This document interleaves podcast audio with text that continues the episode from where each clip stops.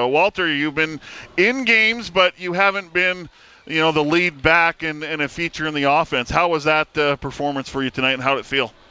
Great. Um, I haven't been on the field in two years in like game action, so you know it felt great being back out there. Um, Coach Elizondo had a great game plan. Um, he put me in position to make plays, and I just tried help my team win the best way that I could.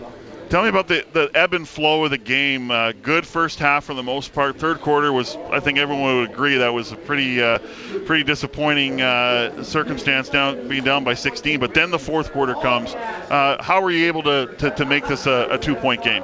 Um, you know, Coach Elizondo always says, you know, play one play at a time, and we took that approach in the fourth quarter. And um, you know, our mentality is play the next play. You can't get down on the third quarter and what happened. And you know, we attacked the fourth quarter and put some points up. Walter, can you kind of talk about uh, the numbers you put up tonight and the fact that, that, did you feel pressure to come out and perform tonight in your first start because of the situation? Um, no, I didn't feel any pressure um, all week. Um, even since camp, uh, my teammates and the coaching staff has always believed in me. Um, they always told me to be patient.